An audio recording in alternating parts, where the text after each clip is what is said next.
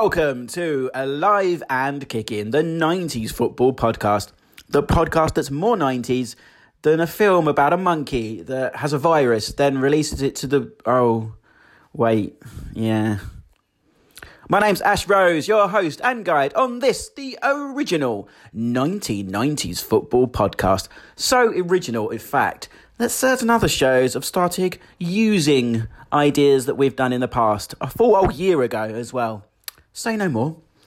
Hope everyone is well and you're not being too affected, at least health wise, by this horrible pandemic that is going around. Obviously, COVID 19, the coronavirus. It's a funny old time, I realise that. But as I said in the last show, hopefully today we can give you a bit of a break from what's going on outside the world and take you back to a time when there definitely wasn't a pandemic um, and there was a lot more fun in football, at least in the 1990s.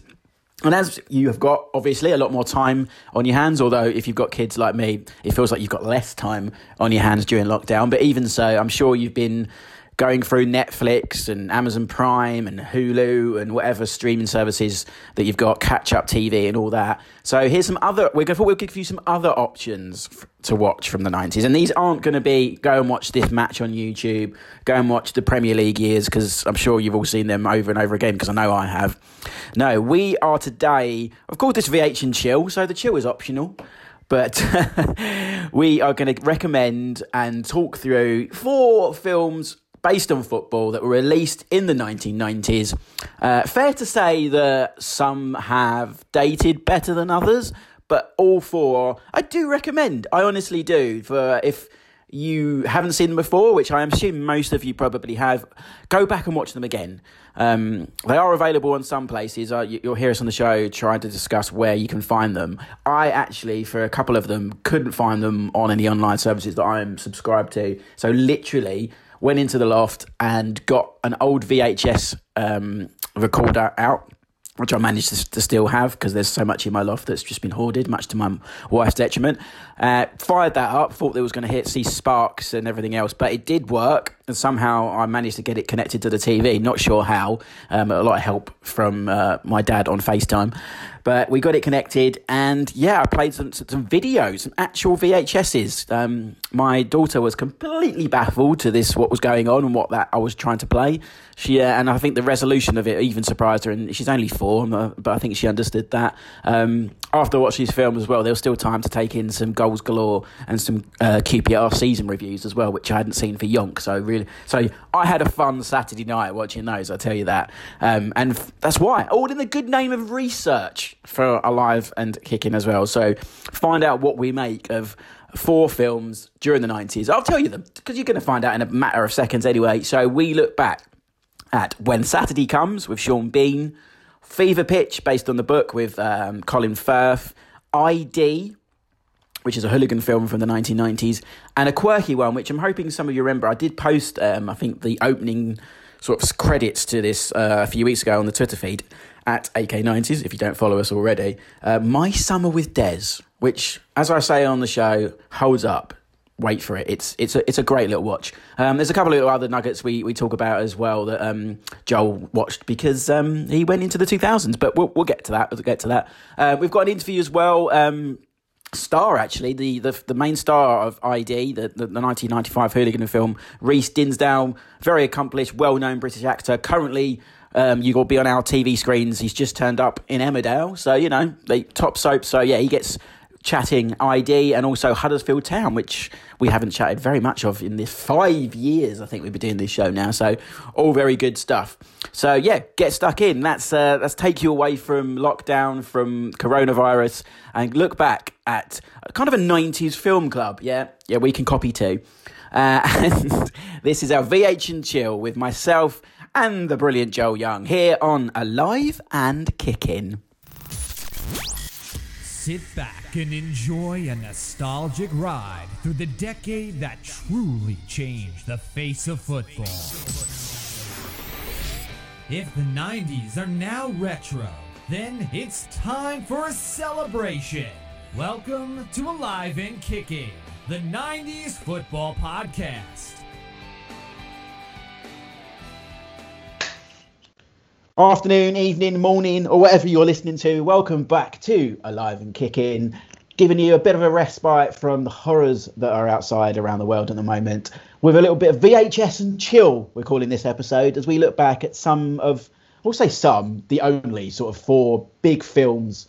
Uh, football films during the 1990s, and to do it alongside me, feels like it's been a while which since we've spoken football. Your social media mogul, your Janino Head Fan Club, Mr. Joe Young. How you doing, Joel? I'm all right. How are you? I was going to say when you say good morning, good evening, good night, or whatever. I don't think anybody knows what time it is of day anyway. No, I don't so, know what uh, day it is. No, my wife literally said to me and said, "Is it Monday?" Like, like a genuine question because yeah, as, as everyone is probably experiencing, every day feels exactly the blimmin' same at the moment. Yeah it is what it is. It is what it is. So we um, hope everyone is out there is staying safe and adhering to all the rules and regulations and stuff. I know it's tough out there, but hopefully we can give you a bit of fun in this sort of 40 minutes or so. Yeah, yeah. Like, why, should you know, we've had to suffer more watching some of these films. Yeah, I mean, it's, it's always, as we'll obviously discuss in, in some detail, when you think of these films, you always have those rose tinted glasses on. Then you actually watch them. Um, Yeah, and and you feel like hmm, maybe I wasn't quite convincing enough myself. The fair thing to say of every single one of these films is they are very much of the time. Yeah, they well, well, I don't even know if some of them are. When we'll get on to when Saturday comes, but I mean that there's so many stereotypes in that film. I don't even know even in 1990 was it six or was 1996? yeah. Uh, well, ringing true. It but... really is. It, I mean, that really is. A, when Saturday comes is a Roy of the Rovers story. Should we, well, should we start? That? I was going to finish with when Saturday comes. It seems as we've sort of rolled ourselves into that. Should we start with when Saturday comes? Because yeah, oh dear me. Um, so when Saturday comes, starring yeah. Sean Bean. Yeah, released on the first of March, 1996. Uh, directed by Mar- Maria Giese, which I okay. never heard. One of only three feature films she's ever done. Uh, the other two never heard of and were like 10 15 years apart so she obviously didn't have an extensive career in the in the directing game, which I don't know if that says a, a good thing or a bad thing about this film. Um, but yeah, you said Sean. I like the first note I made, I made about when Saturday comes is this is starring Sean Bean in between Goldeneye, which was you always forget he's a you know he's a brilliant villain. He's 008, yeah. Yeah, he's a brilliant. Or villain. England, James. And then he follows it by Anna Karenina. So you know, eclectic mix. So maybe, well, I mean, let's be honest. He is a um, Sheffield United fan. Yes. So uh, you know, I'm sure that was a massive part of him uh, taking the role in the first place. But it, it, just is. It's we're going into cliches, but it's boys on Roy, Roy the Rovers stuff gone mad. It's also extremely, extremely laddie, as was the culture of the time. Um, the scene where um, he, he's at his he goes to a birthday party the night before he's meant to make his debut. And, yeah. And peer pressure being what it is, instead of just having a coke, it's it's it, his masculinity can't handle just having a coke the night before he makes his debut for uh, Sheffield United. So he has like twelve pints of snake bite or something, and gets... loads of whiskey and and lap dances and strippers and all that business. It's, One of them uh, has a Sheffield United tattoo on her rear, if I remember rightly, don't they? Yeah, yeah, yeah. yeah. So, I mean, basically, this is this is the story of uh, what's he called? Jimmy Jimmy Muir. Muir. Jimmy Muir. Jimmy Muir yeah. who is um, a factory worker. He's, he's, given two choices in life. He can go down the pit or he can uh, work in a factory when actually the last pit in South Yorkshire closed in 1993. So he didn't have the option of going down the pit, but that wasn't really there for the scriptwriters to deal with. So that was fine. Um, what is funny is there's a few sort of football cameos in it, but uh, Mel Sterland's in it. Who, yeah who made about 400 appearances or something for Sheffield Wednesday. I, I really tried to find the why behind Mel Sterland. Um, there, there's not just in Sheffield. Yeah, even in his autobiography, there isn't a lot on it. Um, the, the he does call Emily Lloyd a, a right cow. cow. Yeah.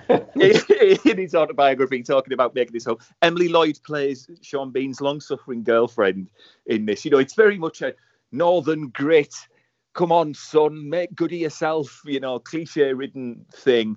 Um, but she apparently was meant to have a northern accent, I read on one of the articles, but the director wasn't convinced of her northern accent. So they gave her an Irish accent, which, which is terrible as well. which is, yeah, questionable at the best of times. Um, I don't even know. I should have checked. Where is Emily Lloyd even from? Is she. I know Emily Lloyd's London. It's she's, she's Roger Lloyd Pack's daughter oh, from yeah. um, the, oh, is she? Yeah, it's his daughter. Yeah.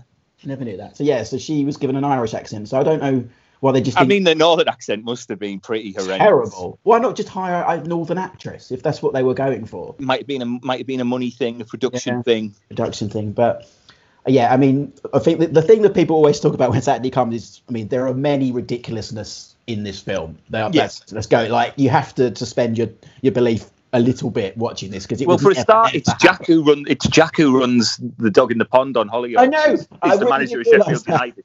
I literally didn't realise that until I watched it this weekend, and I was like, "That's that bloke from Hollyoaks, Graham, Graham McKeeb, no George McCabe." Yeah, George arch- McCabe. Yeah, archetypal, no nonsense Scottish football manager of the time. yeah. I wonder who he could have been based on. Yeah, is the but because I didn't remember his name. The barman stroke dad from Hollyoaks is my note on that, and I was like, oh yeah, who's is he still in it in Hollyoaks? I haven't watched it for a long time. It's off at the minute, anyway, isn't it? They've ran out of episodes. Oh, have they? Oh, I Yeah, didn't they've ran out. Yeah. Whenever, whenever I used to catch it, I used to watch it in the early days and on you know Sunday morning hangover days as well. But if I catch it now, and I, I can't remember the last time I did, he was still in it, and I was just like, Molly, hell, here's him and Darren, I think, someone else who's been in it. Yeah, there's a few well. of them. I watched it in a long, long time. To No. Be good. But anyway, Yeah, back in the day, yeah, Kurt Benson, wasn't it? I think back in the first. going back a bit now. yeah, that's, Uh, that's I- like 25 years ago when it Oh. started. Yeah. yeah, di- we digress. Um, yeah, I mean, I think the main you know, obvious flaw in this as well is that Jimmy Muir, played by Sean Bean, is meant to be about 26 in this, which is a little bit. Yeah, he's, I think the more best like times. 36. He's 36 when this film is filmed. And no disrespect to Sean Bean, he's always, always looked about 36 as well. So Yeah, yeah. I mean, it's questionable at the best of times, but yeah, I mean, even you think even today's age, when kids and that get picked up at 16, you wouldn't find a 26 year old very rarely now making a you know professional debut picked up from non-league. It doesn't happen very often. Even the Jamie Vardy story, he had to come through you know Fleetwood Town before he could go straight to the Premier League, um, or a couple. Uh, did they actually say Premier League in this? Because technically, at the time, Sheffield United were a second-tier club Yeah. Uh, in the world. Um, well, they played, It's the FA Cup semi final is the big game. yeah, which is played midwinter on a muddy pitch. Yeah, yeah. At Uh, and, the, and they played it at Bramall Lane. I mean, I, I know that you know football films are ridiculous, but those little things, surely as a director or, or, a- some sort of Somebody should have done a bit of research on Yeah, that. I mean, you worked in telly most of your career. Surely there's a researcher that does these sort of things to find Well, out. you you would yeah you would think so on dramas, but uh, I think they don't particularly care really. No, there they is- don't.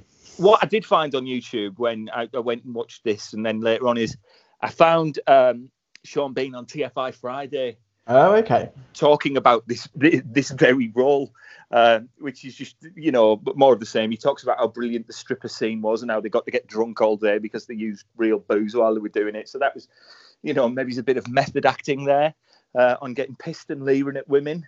Um, and then Oh, this really, it's this really weird thing where uh, they go to a break and they come back and then it's like, you know, like a kissing booth that you would see at a fun fair Yeah. or something, you know, like Yeah, yeah, this is a pound sort of thing for charity or whatever. Well, it's like a get beat up by Sean Bean, Sean Bean booth, and like everybody who walks past puts a pound in the slot, and he either nuts them or punches them, women included.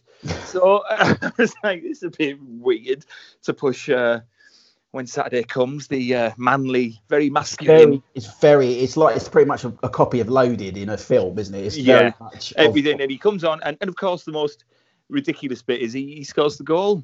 Obviously. I mean it, I mean, it always happens you know even in films like goal that which was obviously later in the next decade they always score the winner. And this is a penalty because he scores that um, sort of well you can't tell from the cinematography what sort of goal it is but it looks like some sort of worldie then he gets a penalty um, which was actually recorded during a game at Bramall. I remember this the actual game because United were wearing that blue and white The kit. blue and white kit. Yeah, yeah. it looks like Phil Neville, doesn't it? Who he clatters. Yeah, yeah, an FA Cup game in uh, January '95, and I I couldn't find. I was trying to find the interview that I'd I'd seen or read somewhere um, where Sean was talking about that moment going on the pitch at half time, and the fans not quite sure what they were looking at, why Sean Bean was doing it. Um, it's the same thing actually. Our guest today, which we'll get to in a bit, talks about when he was filming um, the film that he was talking about, which we'll sneak peek in a minute.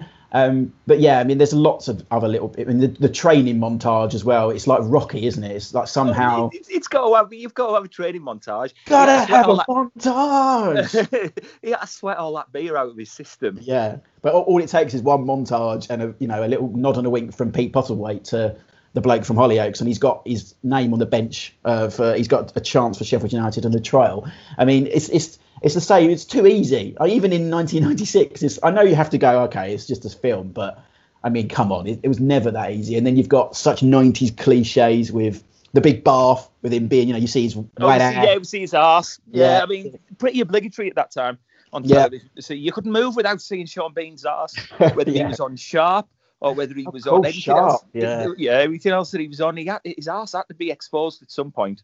Yeah, definitely. Muddy pitches as well. He's in non-league as he signs for Hallam. First of all, we're not talking about this film in any sort of chronological order, but No. he, he starts. Uh, yeah, he signs for Hallam in the first instance, and they, I mean, it's every non-league Sunday league stereotype you could find in that as well. Muddy Yeah, then he gets then he gets spotted. Then he goes. Yeah, he goes to the next place. Then he goes. It's just ridiculous. We're and, by you know, Tony, for Tony Currie as well. Tony Currie Tony is Currie's in it. Yeah, he's he's the scout who. who struggles to play himself in, in the Yes. film. yeah, it's really it's hard work, isn't it? Yeah, it's it's a It's- very peculiar film. It's yeah, and it's so gritty as well. Like it's proper northern. Like, yeah, is this you- like this is in you. Obviously, you're not from Sheffield. You're from even further up. But it's, Yeah, yeah, yeah. But Yeah, as a it's southerner, I- really sort of um, what's the word? It's yeah, it's all got that supposed grittiness that I think films kind of. 90s film have it's like they'd all sort of watched Shallow Grave and Trainspotting, I suppose, and everybody had to take something from everything. Although I think this might be just before Trainspotting, um, but Shallow Grave not. Um, yeah, it's all. It, it's just yeah, it's it's meant to be a loaded a loaded version of Roy of the Rovers with added grit and uh, and yeah, bile and, and the man off Hollyoaks and that's it. And of course he scores the winner. Although I am disappointed we don't get to see what happens in the final. yeah. I know they should have added that on. I did read somewhere that there is a sequel that's been written. Oh God. So I uh, clearly no one's ever wanted to pick it up. But there is this small part of me that thinks Jimmy Muir, the manager, I might be quite interested in seeing that.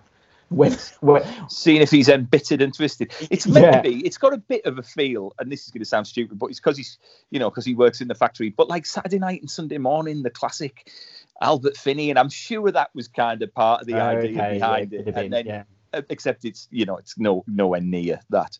Um, so yeah, I'm sure that's how it was pitched. Roy the Rovers crossed with Saturday night and Sunday morning. But yeah, um, silly, ridiculous, but you know, it's an hour and a half, isn't it? Yeah, it, at the moment it fills some time. This is kind of what we're doing as well while we do this show is to, to fill some. Time. If you're really that bored and you've run out of Netflix and Hulu and whatever, Amazon Prime, whatever, then we're giving you some tips here. Whether they're good ones or not, I apologise, but Yeah. you want to be thrown back to the 90s for an hour and a half when Saturday comes. I also spotted Brian Packham from Coronation Street is uh, Oh. one of his one of his mates in it as well. So any Okay.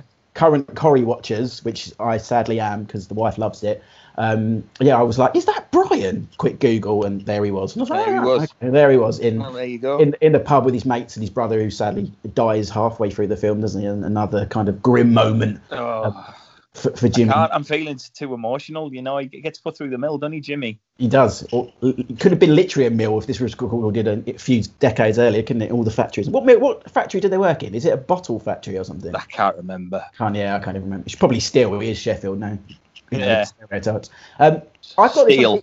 How did you watch this? Because I've got the DVD. I don't know if this is actually available anywhere anymore. Is it? I managed to get a downloaded hooky copy of it.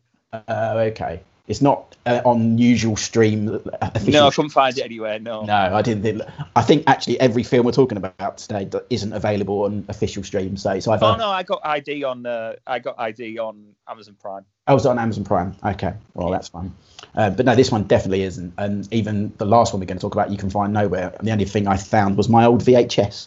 But we'll talk about that in a second. Um, seeing, seeing as we've talked about it, here's the trailer for, for when Saturday comes to get you. If you haven't seen it, here's a little tidbit for what it's all about.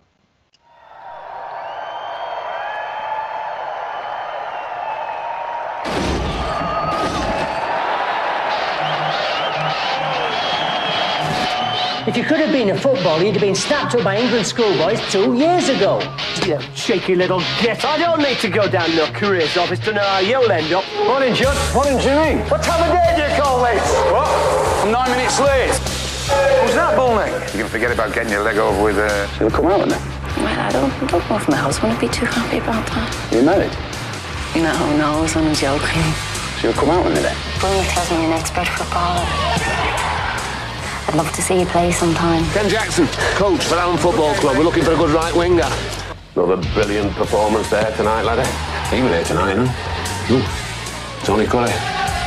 Wants to give you a trial. Jimmy, it's your trial tomorrow. You want to make it a quiet night? Good fighting. Aye, you fight. I've seven large whiskies, please. Where the bloody hell have you been? You smell like a brewery. You're out, son. You couldn't have cocked it up better if you'd have tried. Is this what you want? Strippers and boozers, huh? You're sorry? You're selfish. But potential's no bloody good if you haven't got the courage to do something with it. Want it back, kid. I know you do that. You better not blow it. He won't, laddie. There's a game tomorrow. Seem to let you play.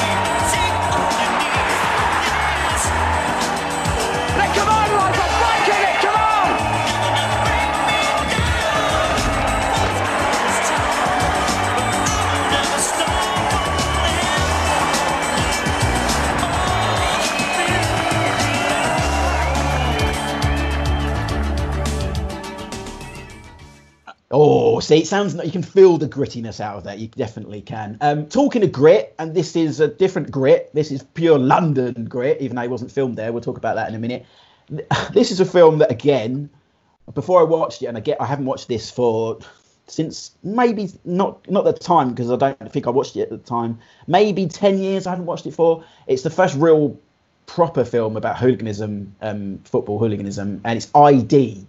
Uh, f- released 15th of May 2000 and, uh, I've put 2005 idiot 1995 so 25 years ago directed by Philip Davis which I didn't realise of Phil Davis from uh, Quadrophenia. Quadrophenia and more more recently in modern times he pops up in like uh, what is it White Church is that He's been in East. He's been in EastEnders. yeah he's in, Poldark that sort of yeah, yeah, he's a yeah, yeah. But it's it's because the first thing I thought when I watched this is I don't know whether it's his directorial debut, but it's very Quadrophenia E in parts, you know, because it sort of follows the same path of kind of a, a, a man who's just getting on with his life and is then dragged down a different path. And, and Quadrophenia is that kind of story as well, really, uh, than this is. But uh, ID is another one. Uh, it's you know all grit and filmed in that 90s way where everything had to look very serious. Uh, it's another one where you play that's him off that, isn't it? Uh, Gene Hunt Yeah. turns up, Philip Glenister. Um, Billy Mitchell yeah, Billy Mitchell's in it. He's another one of the of the undercover coppers with him. Somebody Dr. there's another guy off Coronation Street. It's Dr. like Truman off EastEnders as well um, yeah, he, he's he's, in in, it. it. So there's uh, Warren Clarke's in it, of course, as Yeah. The guy who runs the bar. Joe Wicks's mother off EastEnders, Lorraine yes Wicks. Lorraine yes She turns up in it. Um, so so it's- basically it's it's, basically everybody who's been in anything in the 1990s is in um, ID at some point. So the story is uh, Well, Reece Dinsdale, who we can, I will, well, I've probably said it in my intro already, which I haven't done, but I will do. Reece Dinsdale is our, is our guest um, on today's show, who Joel, you sort of got in touch with on Twitter, and he was being kind enough to give us um, some some of his time during lockdown. So we'll we're going to give him most of the chair to talk about ID in the interview I did um, last week. But Reece Dinsdale, of, I mean, he's a name. He's just turned up in Emmerdale. Actually, he's now in. Uh, yeah, he left. He was in Coronation Street. He was in Home to Roost with John Thaw. Uh, then did this and just has been around on the scene forever and ever and ever. But it's the story of a of a undercover police sting, and uh, his character becomes infatuated with uh, the whole hooliganism and the crime and the violence and all the rest of it. Famously, the first time I watched this was with my best mate, and um, his, his mother and father were out, and we were just watching it. And then, of course, his dad walked in just at the sex scene where he's shagging his wife up against the wall. he walked in and went, "Get, get this filth oh. off." But, like, it's, it's it's a football film. oh yeah, it film, looks like it's a football film. like no, no, no, that's genuinely what happened. It's a it's a, it's about football. Yeah, turn this filth off. I'm like, oh Christ. When it went around my school, I remember that when it came out, it because it, was about football, but it was obviously an 18. It was said to be violent, but the violence is actually not that strong in it. I don't know if we've just been a bit numb. to more. Sug- I think it's more suggestive, suggestive, isn't it? Yeah. Um, done. But it's all about the. Uh, Shadwell Town, Shadwell Army. Shadwell Town, yeah, yeah, and uh, how they suddenly. Have, uh, one thing I did find funny is how they've all got to become total train spotters um, about Shadwell and every single team. And at the beginning, the um, the head of the police in their unit just doesn't know anything about anything and just keeps getting everything wrong. Uh, and considering this group of hooligans had, had about three weeks previously found uncovered a load of un- undercover policemen in there and, and battered them. They're not particularly suspicious against uh, this lot. There's a couple of sort of moments where they nearly get things wrong, but they seem to go for them.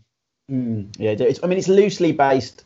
So it will, as I had to talk to Reece about, um, a book that's called Running with the Firm that actually came out after the film, but the stories that, that were muted about the time was has been included in the book, and that's what the the film's based on. And also, it, it's not been confirmed, but I think the teams in it are kind of Millwall, West Ham. That's kind of where they're coming from, Shadwell Town, and I think it's Wapping FC. Yeah. who- the the Whoppers, I think they're called, who are the rivals. So it's again a sequel to this was actually filmed and released called ID2 Shadwell Army. Never seen it. Came out in August 2016, so it's probably rubbish. Um, Why? What, I'm- what are you going to get back to? 25 years, I know, absolutely, because like 21 years make- later. Sorry. why make a hooligan film in 2016? Talk about an sort of era of football that's pretty much not there anymore. It's uh, Mm. I don't I don't feel any need to watch that. Um, but what I will say, I mean, I think the best and most kind thing we said about this when we were texting Joe is that it's not aged brilliantly. In terms of- No. Um, but it's still better than any kind of late sort of going into the next decade. And I'm looking at the green streets and Yeah, football it's better than all factory, geezer, football factory, in it, Danny Oh, yeah. Anything with Danny Dyer, yeah, you just ignore that. all those. Um, but let's let's let Reece tell the story um, about the film, how he got involved, uh, filming, what, he, what the film means to him and his career. Um, here's me talking to Reece Dinsdale, star of ID, uh, last week on Alive and Kicking.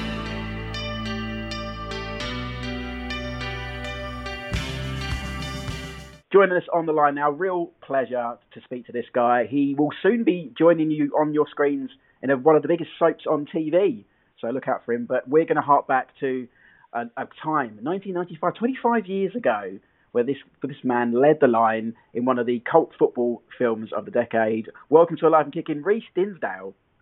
Thank you very much, Ash. How are you doing? I'm very well. How are you doing in this weird old world? I assume, obviously, like everyone else, uh, lockdown. How's that going in, in your world? Oh, it's it's strange, my friend, isn't it? And for everybody. Um, but you know, I've got no complaints because I'm not at the front line there. with The NHS workers and the care workers, and you know, the, the shop workers and the delivery drivers. So I, I'm not complaining at all. It's um, I'm very grateful for what's going on out there. Exactly. Yeah. People keeping us safe. Exactly, that's the main important, thing staying safe. So let's try and give people some from some respite from the horrors of what's going on in, in 2020 Absolutely. and go go all the way back um, to 1995. Um, a film called ID, which is kind of I would like to say, as I said in the intro, there kind of a cult status, one of the first real films set around hoodlism in, in this country as well.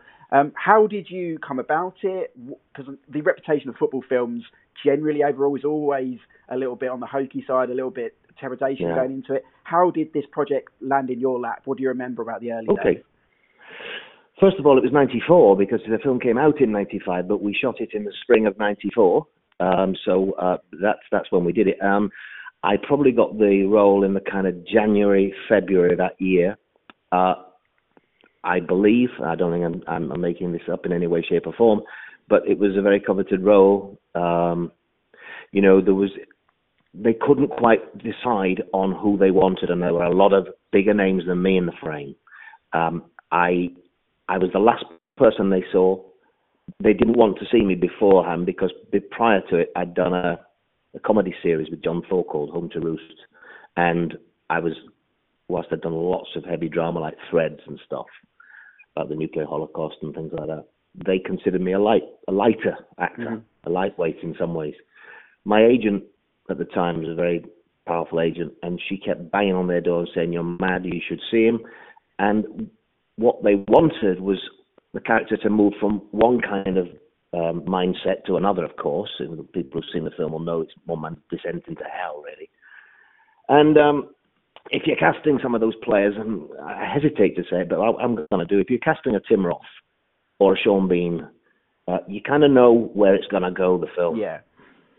And so they succumbed eventually to seeing me, and I thought, well, I've only got one shot here because they're not they're not keen.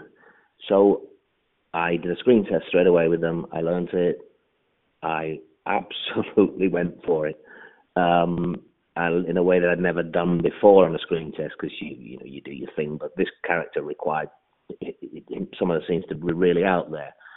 So I hit them straight between the eyes, really, with with uh, my best attempt at a London accent, and then uh, with my, you know, just went completely crazy in the room. I could see the shock on the producer and the director's faces, and um, it was in the bag pretty much um, a day or two later. So uh, it was that's how I got it. Um, and then what did I do with it? We the director Phil Davis, who's a, a very well-known actor, um, he it was one of his first ventures was to direct. He hadn't done an awful lot since he actually gave up quite soon. Yeah, I, I was surprised in researching it because I didn't realise he directed it. Because obviously he's probably yeah. best known. Well, he was Yeti, wasn't he? yes, in the, in the firm, yeah, um, which came before, which was a terrific piece. Gary Oldman was amazing. yeah. and they all were. And um, you know, from my mind, and I haven't seen the others. I've never seen a football hooligan film since ID, but I saw the film, and um, I think you have to go a long way with all the other ones that come out. I won't mention any names, but uh, to better either of the firm or or ID, even though I say it myself. Um, but Phil directed it, and I suppose with this role, it was the closest I'd ever come to doing a, a kind of method style uh, piece of acting. Uh, I worked with him for probably about three to four weeks on my own. We used to I used to come in three or four times a week into central London in a in a kind of dingy basement where this the film company was uh, operating from, and we'd improvise the character and do even though it was scripted, the whole thing was scripted. It was just mm. to find my backstory on the character to make sure I I was grounded at every single second of the film so that when I got went back to the text, it was just plain sailing, so easy that I, I knew where his his chart was, his, his his his his graph, as it were, of his descent, and also the way I walked and the way I moved changed, and how I held myself slightly differently as he got slightly be- more beery and heavier, and and all the rest of it. So there was a lot of work done, and I also did a lot of background that's never shown in the film about the characters, where he came from, and I I, I made up you know, a, t- a town in, in, uh, just outside London where he came from, and I went to find a town like that, and I and I looked at whether his I picked a house that was his house, and I looked at the park, and I looked at the police station, and and all the rest of it. So it was a massive job for me, and I was the only actor who did that work because. It's a massive film and great characters and lovely people and t- terrific actors were in it. But I'm not being arrogant to say centrally there is this. It's his journey. Yeah. Oh, absolutely. Yeah. You, you, you Yeah, so- well. Yeah, and Phil needed to get that right, and he, and he knew that if that wasn't right, the film would just be a flimsy look at football hooligans in the time held on to a tenuous link of some man's, you know, uh, psychological decline. And so I think that's the greatest achievement that I had, we had, that we we nailed his the character, and that's why I think it holds true because um, people could see in front of their eyes it, it absolutely fall into bits, scene by scene by scene. Um, has that answered your question? I don't know. I've rambled on a bit there. No, no, it's it's fascinating to hear because I, think for anyone who hasn't even seen the film, it's a, it's a great insight in, into to what is a, a really it's very like you mentioned the other hooligan films that followed it. Like you didn't mention names, but we think things like Green Street. The ID Yeah. was so much more grittier and and, and Yeah. felt real, and that's clearly because you spent so much time in the character. I mean, there's rumours I've read online that it was loosely based on sort of London rivalry, like Millwall, West Ham. Did Phil or yourself ever? Um, it's use not. those It's not. Uh, uh, it's a, it's a true story. You know. You know. Honestly, it's um, the actor who, who, who is based upon. He wrote a. He was. He was this guy, um, and he he's an actor now. Sorry, the, the copper. Uh, uh, now an actor. It says a lot about acting, doesn't it? That he turned to our our profession eventually. um, but um, he, he he he lived through this. He did he did go under undercover, and it was. Um, I think it's safe to say. Uh, well, maybe I, I don't know. Well, let's just say a, a famous uh, South East London yep. club. Um, it doesn't take a, a, the whole leap of imagination to work that. That is, and uh, and another one, but just kind of north of the river. Yes. Um, on the same side of town, uh, were the big rivals, and uh, he, he he went through this, and eventually the police force got rid of him, and he turned to being being an actor. And there's a book. Uh, I think he's running with the pack. Yes, running with the firm. Running with the firm. Running with the firm. Running yeah. with the firm. Um, and so uh, yeah, it's a tr- based on a true story. Mm-hmm. So uh, you know, he he saw this, he witnessed this. It was fascinating to to hear. I think he wanted to be in it too, uh, but they couldn't they couldn't risk it mm-hmm. because it, it tied him to his story and the real clubs. That's why everybody's called things like Time Burn and stuff. And I can't remember now, but the, the Whoppers and the all this stuff. Yeah. Um, Whopping, yeah. Whopper, yeah, Whopping FC, yeah. And you feel, and I read, although it's set in London, a lot of it was filmed at sort of more up to, towards the north of the country with Rotherham, yeah, well, well, Valley Parade. It was all over. Yeah, it was. It was. Um, there was some German money in it. Uh, you know, you, film financing, you have to go everywhere to raise yeah. bit the cash. And so we had a, a, a, very famous German cameraman shoot it who just done Fitzcarraldo and um, there was German crew, half a German crew, half British crew, um, and we shot three weeks around Bermondsey in London. We shot about maybe ten days, something like that, maybe a little bit less, but something like that, up in Sheffield, Bradford, Rotherham, and then we went to Germany for a week because because we got this German crew. Went to Hamburg to film, and and there's a section, a whole section in the film that's been cut, and we did John the character and uh, went went AWOL around Europe halfway through it. And he went to follow England, and he was causing mayhem and meeting up with all these far right guys um, on the streets of Germany. But that never made the cut in the end because it, it felt like a, a, a distraction from yeah. the journey of the character. I can see, yeah. So the reason we we went to Germany was to shoot all those street scenes and cafe scenes and, and, and throwing you know beer around and disturbing chairs and restaurants and uh, and but then some of the interiors, all the police station stuff that's meant to be in London, was shot actually. The interiors were shot in Hamburg. So that's how it came about. We shot at we shot at Millmoor. Uh, Millmoor doubled as uh, the kennel behind the goal. Yeah. That was, the, and then it was Time Burn Away where Gumbo gets the dart in his head. And then we shot at Bradford City where I go in with a handful of others and take on the, the Whoppers uh, back of the goal and, and, and get hold out by the two coppers and then escape down the side of the uh, uh, the touchline. That was Bradford City. That was the first shot ever. In fact, the, the being carted down the touchline in front of a, a, a live game, and nobody in the in the crowd had a clue what was going on. So they saw this yob being taken down oh, the touchline by two coppers. They all thought it was real, and uh, we did it just before uh, kickoff, just before the players came out on a real game between Bradford City and Hull City. And the reason why, in the end, that uh, Shadwell Town play in black and amber, black and gold is because the, the away fans on that day were Hull City, oh, and they had to match from that point on. So that's that's why those colours were chosen. Um, but we did that at Bradford City, and then, funnily enough, we had to do a second take at half time, and the crowd knew was something was going on now because it was exactly the same thing. And, and actually, Phil Davis was terrible, and he got them all up with a loudspeaker saying, "Throw whatever you want at him, sweet anything, cups of tea." Blah, blah. So you see some stuff hailing, raining down on me, and it's, yeah. uh, it's the Bradford City fans having a having a good time. Mm-hmm. Um, but the other bit, uh, where was the the, the, the oh, that's the oh outside uh, Leyton Orient was when we first walked to the ground. Okay. Uh, when we walk, we were walking down through the yeah. the yeah yeah so. Was there ever any concern because obviously this came out mid 90s and by that point football was kind of on the turn, going away from hooliganism. Was there any concern that this film may heighten that again? Yeah. I don't know. That that's my memories. I've lost it all now. It's so long ago. But um, um, I tell you what. What is a bit disappointing, I have to say, is that as I've said already, this was a serious look at one man's journey into Yeah. hell, as, if as if violence were like a drug and it's is addictive, and that a lot of people got that and took that and enjoyed it for that. But I'm afraid, I suppose, a lot of lads um, um, who watch football enjoyed the more violent side. Ironically, there's very little. You never see much violence in the film. You think you do, but you don't.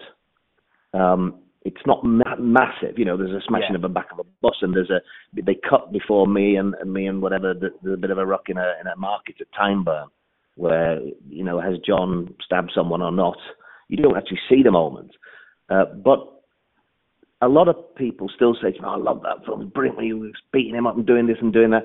Well, in a way, what really kind of irked me, but was the fact that the film's not about football Yeah. hooliganism in one way.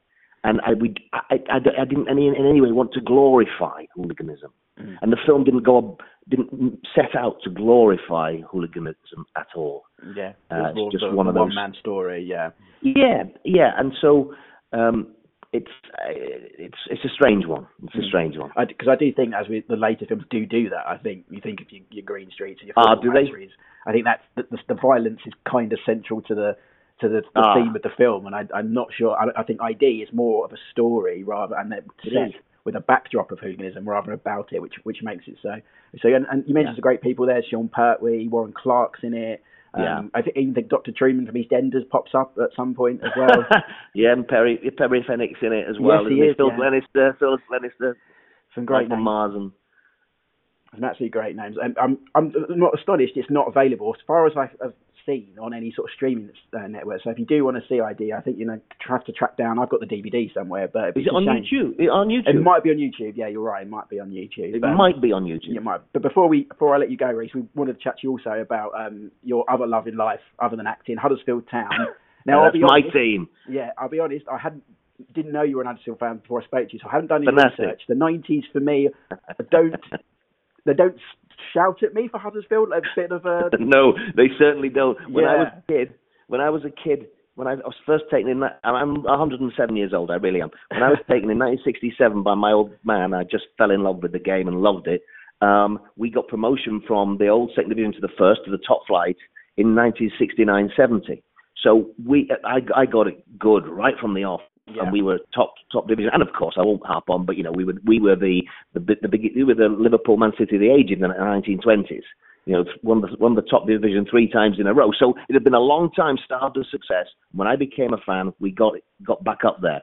We lasted two years, and then we went plummeting. We went to the depths, and, and through the 90s, of course, we we were probably you know floundering here, there, and everywhere. But eventually, we got back. Um, Yeah. You know, as everyone knows, and, the, and we we we, we uh, defied every, uh, all the all the odds and got up there. You know, from a team that was struggling in the championship um, the the year before uh, to, um, to to making it to the promised land, and then we defied it again by actually um, staying up, which was never going to happen, and we did. Okay, the second year was a disaster, but um, it's been a long time coming, and the '90s weren't very kind to us. If you could pick out, I always ask people this: if you could pick out a player, your favourite player of that era. I mean, I, the name that instantly springs to mind for me is Andy Booth. Would that? Well, it's Andy. It's, it- it's always Andy for me. I mean, there's a great chance at Huddersfield we all dream of a team of Andy Booths, and it's um, number one is Andy Booth, blah blah blah. But um, he's a, just a, an absolute joy of a human being. He's a he's a great man. He's now ambassador for the team, uh, for the club.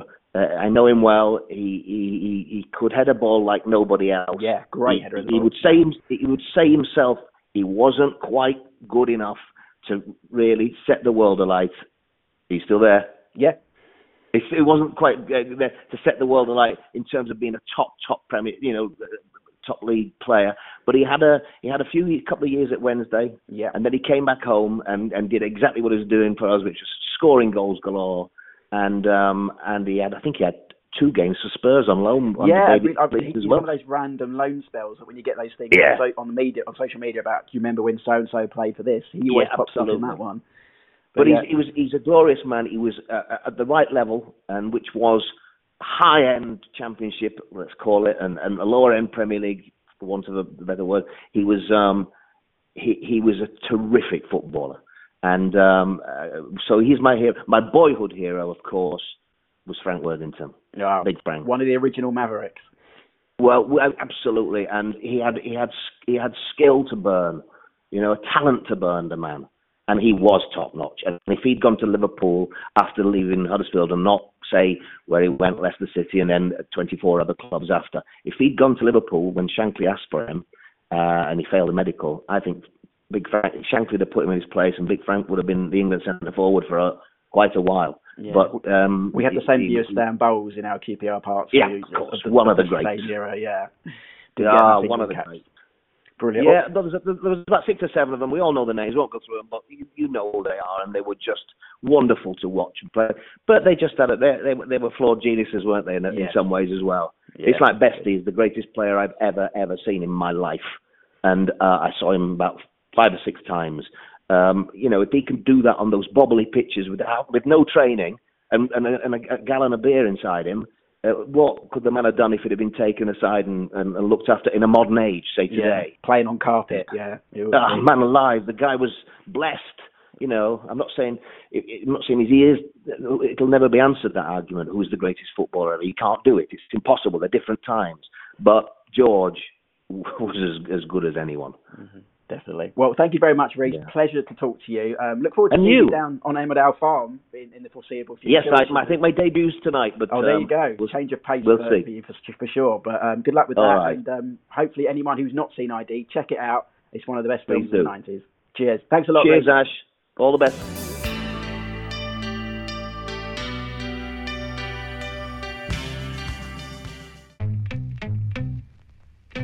We don't have to go to Arsenal every time I'm in London, do we? I would have thought we're beyond that stage now. We'll never be beyond that stage. Would you like a lift? You don't know where I live. Yes, I do. Crouch End. How about you? Arsenal. Inside the stadium or just nearby? Oh, what's she like? Oh, she's just one of those women, you know. If you like football, you must be a yob. Is she fit? I've seen this film. You end up shagging on the carpet. If we end up shagging on the carpet, then I will buy you a new carpet. I owe you a new carpet. What are those? Iron Nicholas Hughes ending up with a yob. Ah, let's go get hammered. Yeah! Everyone's like that, you know. You'll be seeing your sister next season. Sisters don't have seasons. Yeah, whatever. Yes, yes, yes. 21 years I've been going to Arsenal. 21 years. I'm going next week. To a football match. It's all a sinister form of male manipulation. And Saturday's the one day of the week when I'm not a responsible adult. I'll turn into someone your age, especially not as sensible as you. And you're careful and, and organised and all that sort of thing. I need somebody like that. And you need somebody like me. The opposite.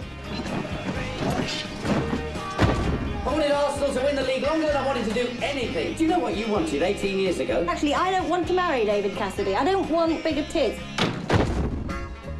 Or maybe everyone should want something they've always wanted. Champions! When was the last time you felt this nervous about a league game? Have to watch the big match? Well, I'll be thinking of you tonight.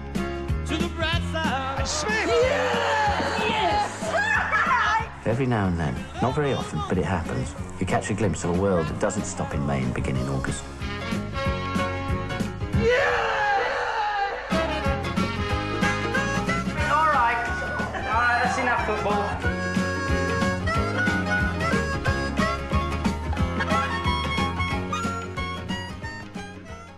You're listening to Alive and Kicking, and you've just heard the trailer for the next film that we were going to talk. We're going to talk about. But firstly, let me thank again Reece Dinsdale for that inside look at ID. I, th- I think he, you know, he's very fond of the film. Which I think, if you want to go and watch it, as Joel managed to find it, is available. Did you say on Amazon Prime? Amazon Joel? Prime. I got it for three pounds forty nine pence. Oh, he actually spent his hard-earned money on it as well. Yeah, yeah, yeah. In, in these in these money tight times, I spent three pound fifty. But it's not like I'm going to the pub, is it? So, Yeah, that's a- I just want to say as well. Um, I think one of because he was talking about Huddersfield Town there. Yes, he was. Uh, one of my favourite away trips of the 1990s, Boxing Day. I think in 1998. I think um, was um, Huddersfield versus Middlesbrough.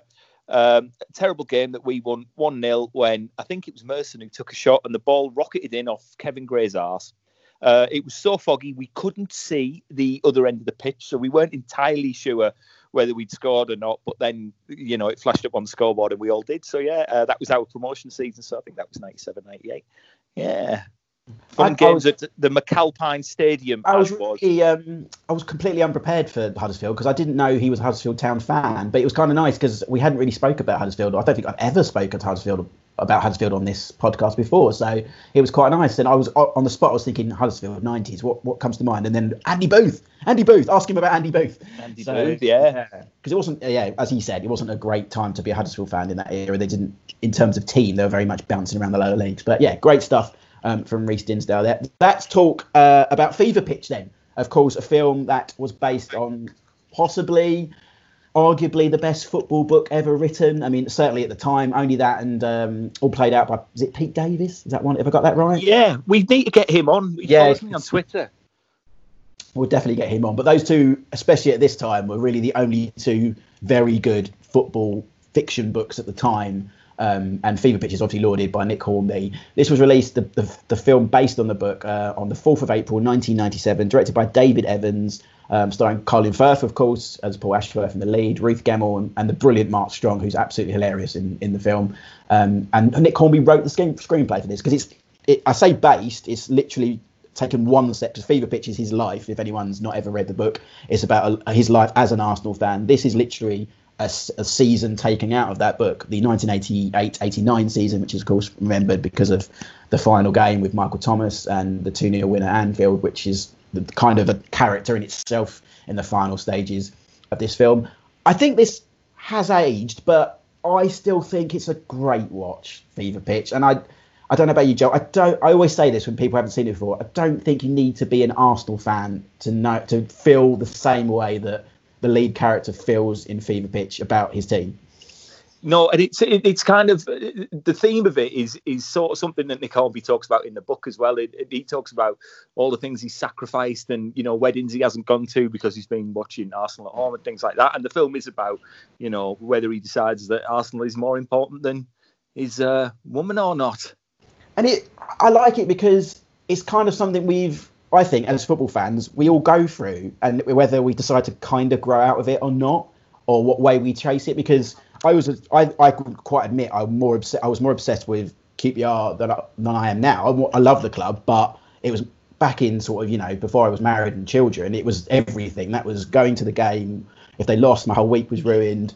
That's all you thought about. And then life takes over, and it's how you kind of path your way through life, where your football club fits. And for this Well- character, like so Middlesbrough versus Stock- Stockport County, Coca Cola Cup semi final, second leg, and we're winning 2 0 from the first leg. And it was one of my best friends who continues to be actually two of my best friends, who continue to be two of my best friends, but they got it was Natalie's 21st that night. 20 so yeah, so it was 12th of March 1997. And we we all didn't go to the engagement too. She got engaged on the same day, and Andy got engaged on the same day. And we went to the match. that We went says it all. Yeah. We went Yeah. to the game, and I would dream of doing that now. I'd be like, oh, well, sack that off. We'll, we'll be there. But no, we all went to the match and turned up afterwards at about, you know, half past 10 or something. Um, in, in, in ways that I just, you know, and I think of other things that I've missed and not gone, uh, uh, you know, because of football and things. You know, it's really peculiar stuff I wouldn't do now and w- ways that I wouldn't behave. But um, yeah. But you do, and I, I think this film shows that. And yeah, you, you can tell it's filmed, you know, twenty odd years ago, which is is, is not. But I, don't, I think the themes of it stay true. Obviously, if you did it now, it'd be very different. There was the American version as well, which came out in the mid 2000s called Yeah. Perfect Catch. Which I mean, I I've seen it. Jimmy I own Kimmel. it. Yeah, because it's set in Boston, and I that's my favourite place in America. So there's a little bit. I've got a little vested interest in. I mean, the film itself is a terrible version, but I Yeah. like that. I like that Boston plays kind of a, again a character in it. But I think the same themes apply, and there are so many little things in Fever Pitch that that make me just still laugh today. Some of the quotes, like the trailer, as you heard there, kicks off with him as a kid and his dad asking, "Aren't we beyond this stage yet?" And he just looks at the camera and says, "We'll never be beyond that stage." And it's like, as a kid, that's what you think. That's it. That's all that matters. Um, and I think the scene that always uh, res- resonates with me is the, the end scene where he's watching the game and he and he can't watch it, but he wants to watch it, but he can't watch it. And then the girlfriend, who is, you know, it's it's basically a romantic comedy in a way. So the girlfriend is fed up with football, but she's looking for him at the end. And he and he comes out of the window and says, "Would you please effing effing f off? This is the most important time of my life." Because like he's so stressed with that game, and then nothing. And then he realizes who it is, and he runs down the street, and you get the bit of the cliche. But it's those Yeah. little moments. Um, and I think they're shopping at one point as well, and she's like, "What are you thinking?" And all kind of, you know, sort of playfully uh, flirtful way. And he tries to say poetry because he's an English teacher in the film, and then goes, "No, I was thinking about Newcastle. I was thinking about David Rocastle, and and if he'll make it for Newcastle." And it's just like, yeah, I do, I do that all the time. You drift That's off. the, that's the opening of the book, actually. Yes, it is. Yeah, Yeah, when he when he says his his wife leans over and says, "What are you thinking about?" and he makes something up and says, "You know, poetry or a book review I read or a play we saw." But actually, I'm thinking about Anders Limpar. yeah, because I do that. My wife will go, "What are you thinking?" And I'm like, "Oh, it's you know about tomorrow, and you know if we should give do this for the children." But really, I'm thinking, God, I, I don't know if you know we're going to struggle without Nakhi Wells scoring the goals this season, you know, or some random thought about what should we what should we record on Alive and Kicking next week? You know, it's it, you do. I think this is football- this is our plague. This is our plague. yeah, it's how football fans do it, and there's a phrase in it as well that me and a, a friend of the show who's been on not for a long time, but you he was on the first episode with us, Joel Paddy. Paddy, um, yeah. who should come back on if he's listening, which he should be. Uh, but we we still say it now that. Especially when there's no tournament in the summer, is there's a question she asked him, well, "What do you do when there's no football?" And he says, "Sit in the park and wait for the fixtures to come out." And we literally say that now, like, well, we just literally we use the word "you sitting in the park." It's kind of a thing. It's become a thing to us. Like during the summer, we use that as a reference to yeah. It's, and and the I think there's a line as well in it that he says when everyone anyone thinks of Arsenal, they think of me, and he finds that a really comforting feeling. And I kind of, I bet you get this as well, being a Borough fan in London, that people, if something happens to Borough, you know that if someone knows you and they hear of it, they probably think It of was, you. I tell you what, it, it was. Yeah, I do get that, and I'll get a text or something, and uh, Yeah. you'll say something. But there was also when we got when um, Borough got promoted the last time in 15, 16, I think it was, um, and I went out all day on the Saturday, and we we were down by all, lo- loads and loads of Borough fans down by uh, the South Bank in London. You know, Thames, like everywhere you turned, and then I was kind of as I was walking from the South Bank to Waterloo Station to come home, pissed out my head at about half past five in the afternoon. But I had my Borough shirt on, so stra- random strangers were coming up to me and shaking my hand and cuddling me and slapped me on the back like it was my victory. Yeah, yeah. right, which you know, I know. I'd been to loads so of games that year. Yeah. And then, so then on the Monday, I went back to work. It was when I was on loose women, and I was still rough because I drank an awful lot. And uh, like nobody said anything, and I went like nobody said why are you still rough? What's happening? Because nobody knew it wasn't in their sphere of thinking. And I was like, oh, I'm in the wrong place here. Because somebody would always, you know, oh, bet you, bet you had it at the weekend. But not one comment from anywhere.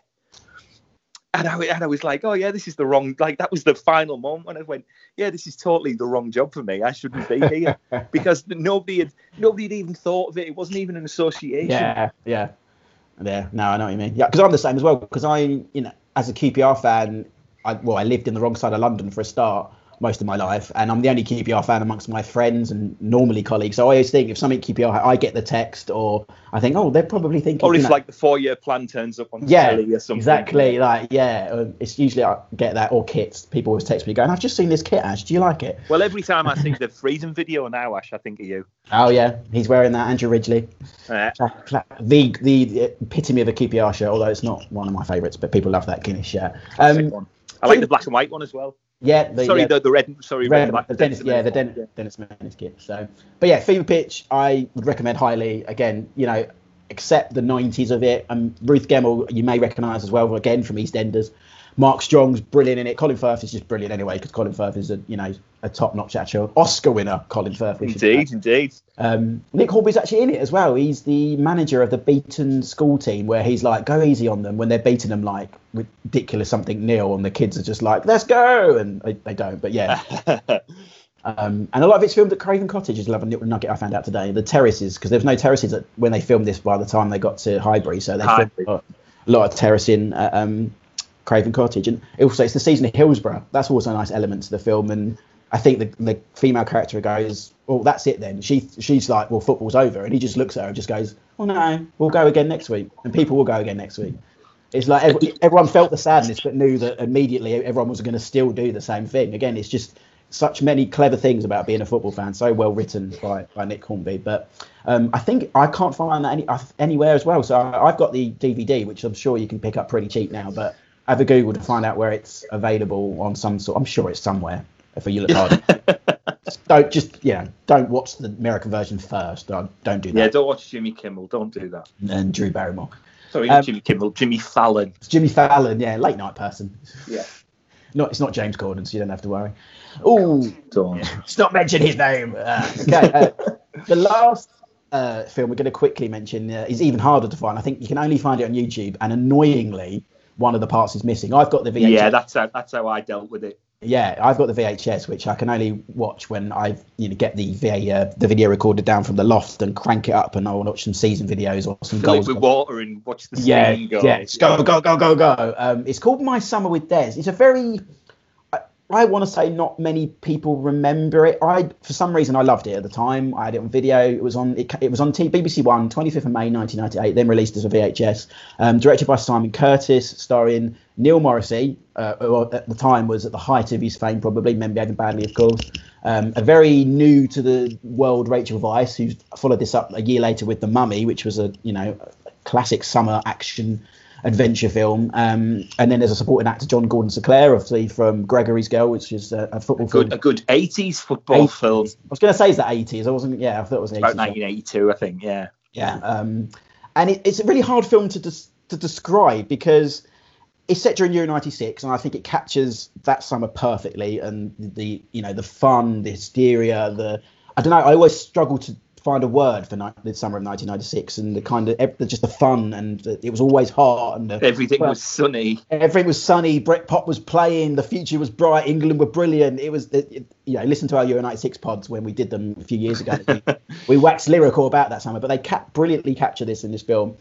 And it's Neil looking back on that summer because it starts at France '98, um, where he met this mysterious girl who Rachel Weisz plays kind of love interest, but she's kind of like a time traveler, which made it sound ridiculous, but it kind of works. She's kind No, of, it does work. Yeah. it's kind of her his guide through the film um, as he breaks up with his uh, f- uh, first girlfriend at the time. He transitions to a new job, a new way of life, and it's kind of through her and her kind of mysteriousness and her, let's be honest, beautifulness. She's like the classic English Rose in this um, set against you know a, a summer where England were brilliant.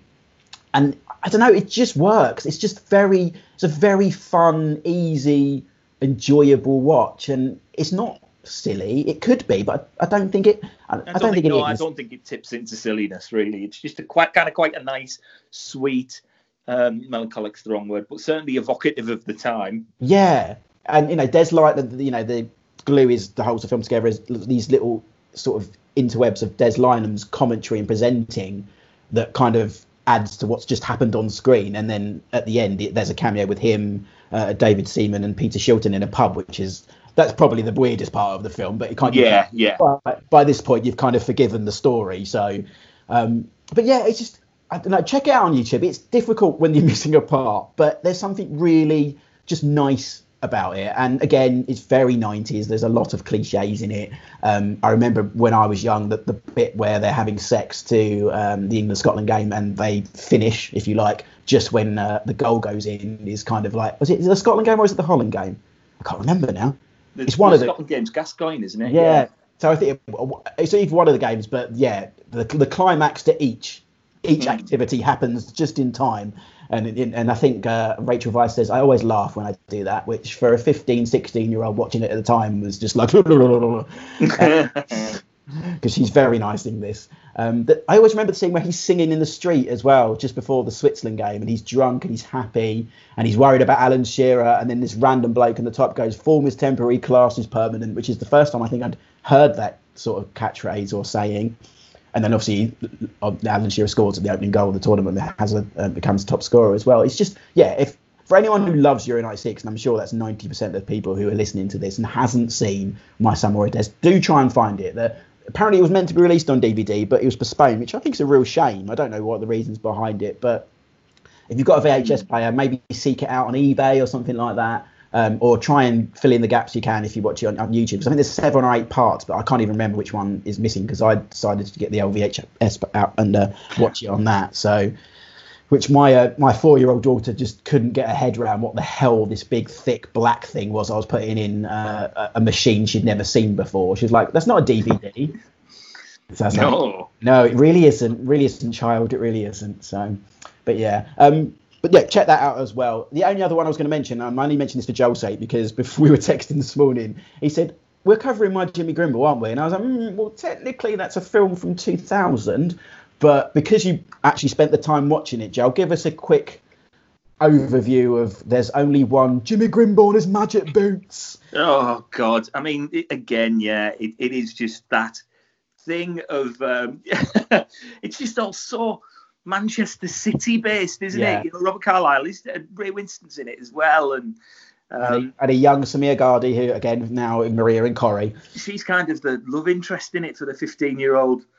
Um, yeah, it's it's just he look he, he um, oh, he's just given an old woman gives Jimmy a pair of boots that once belonged to uh, one of Manchester City's um, greatest ever players, and then he begins to change, which is basically Billy's boots from Roy of the Rovers. If Yes, into it. yeah, it really is. Yeah. Um, and for some I- reason, the archetypal Cockney West Ham fan, Ray Winstone, is cast as a Manchester City fan, which kept taking me out of it, to be honest.